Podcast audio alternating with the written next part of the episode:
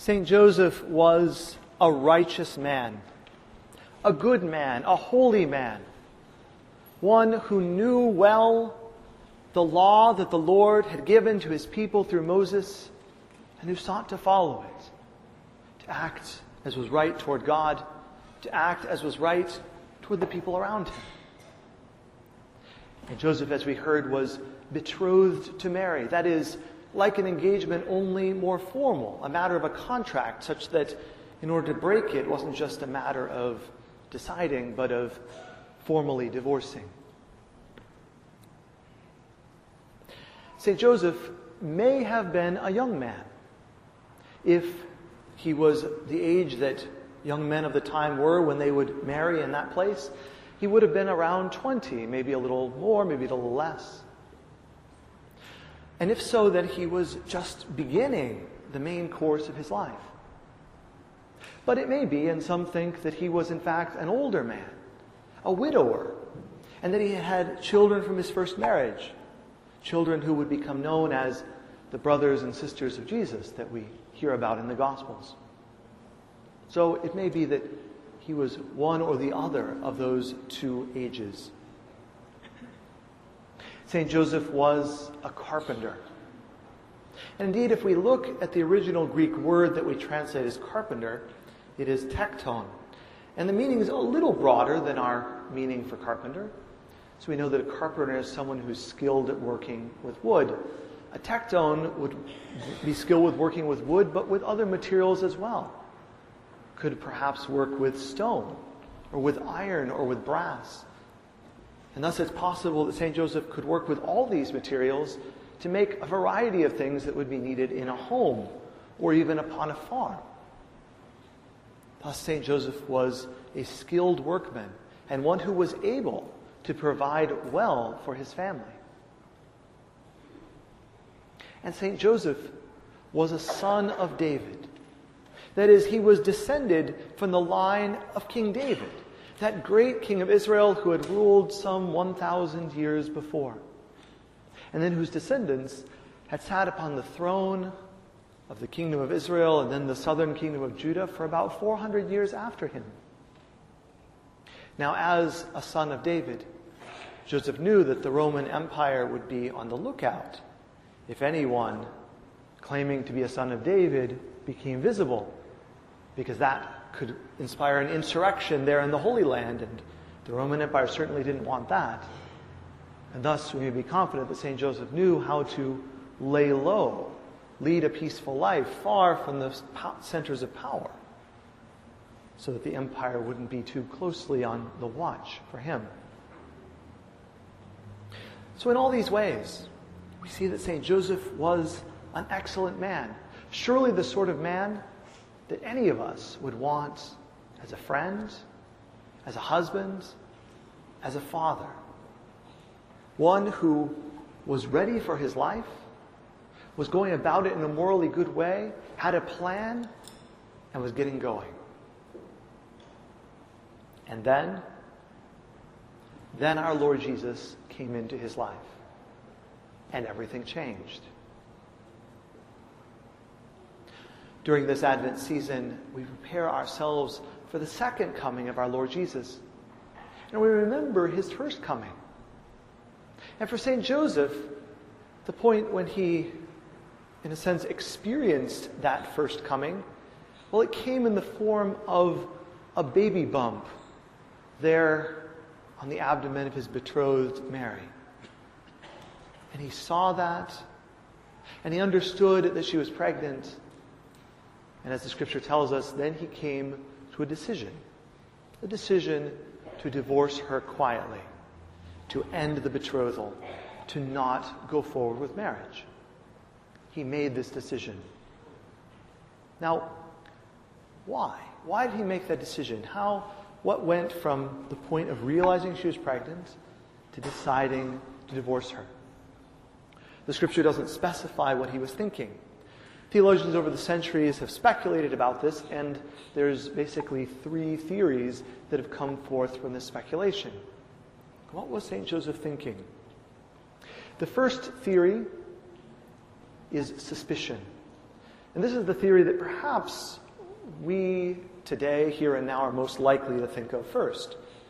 That he suspected that she had fallen into sexual sin, that the baby within her womb was the child of another man. He was quite sure that it wasn't his child. Maybe she didn't tell him about the visit of the angel Gabriel. Or maybe she did tell him and he just couldn't believe it. After all, who could have believed it? Such a thing had never happened before.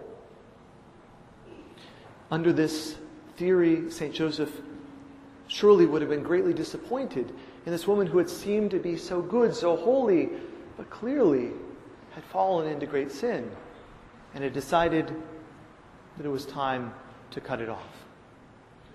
So goes the first theory.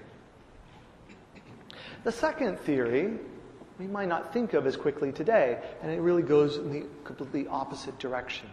And it's the reverence theory.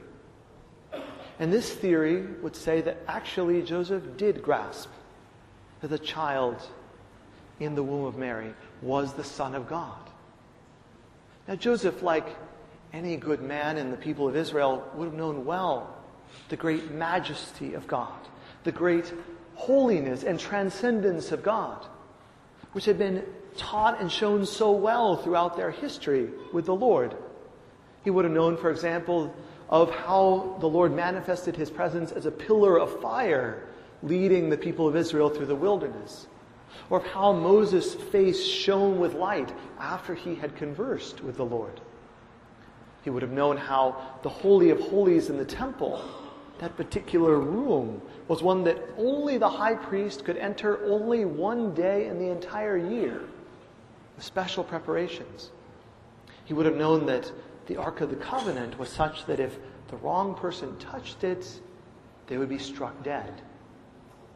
All of this with the Lord emphasizing how different he was and how we needed to make proper preparations just right if we were going to have contact with him.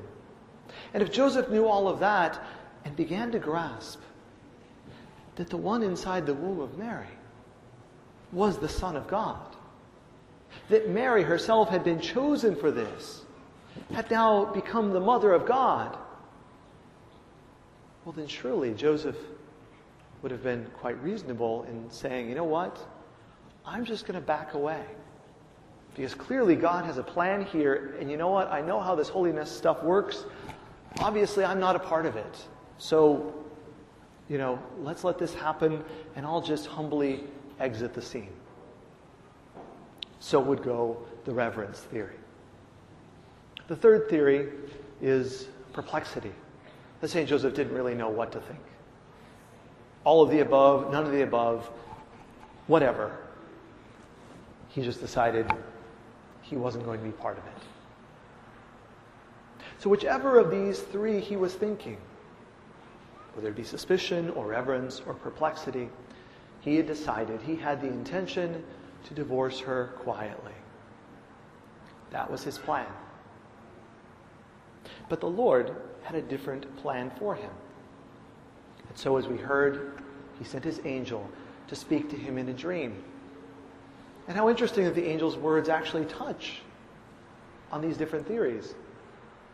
How he explained to Joseph, yes, it is by the Holy Spirit that this child was conceived. It's not by another man. And he also said, do not be afraid to take Mary, your wife, into your home. In fact, it is God's plan for you to be that closely involved in this amazing thing. And so at the angel's words, Joseph changed his plan.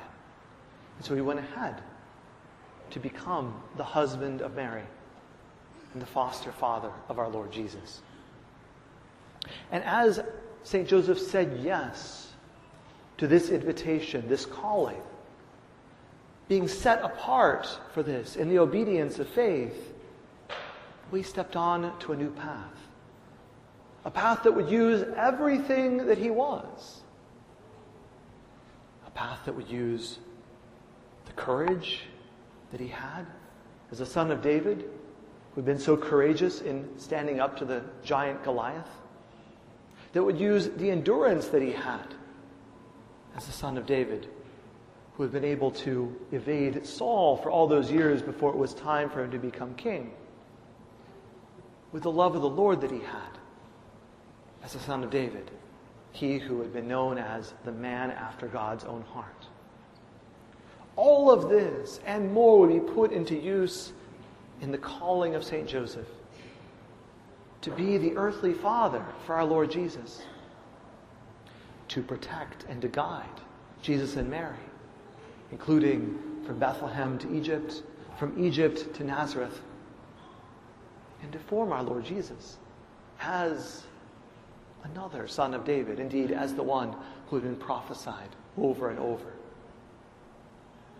St. Joseph was called to a new role, that of custos redemptoris, the guardian of the Redeemer. And he said yes, and he lived it out. And how different the life of this good man was after Jesus came into his life. And if it was so with St. Joseph, then so it can be with each of us when our Lord Jesus comes into our life and when he begins to show us what he wants to make of our life. And it may be that our identity will need to be a little different than we had thought. Our goals will need to change. The people that we spend time with will need to change. Our actions, all that we are, will be part of the plan. It will be placed on a different track, a different path, something we had not expected. And like St. Joseph, we have the chance to say yes, and to become what it is that our Lord Jesus is asking of us. As St. Joseph could surely testify to us, when we say yes to Jesus, our life will never be boring. It will be amazing.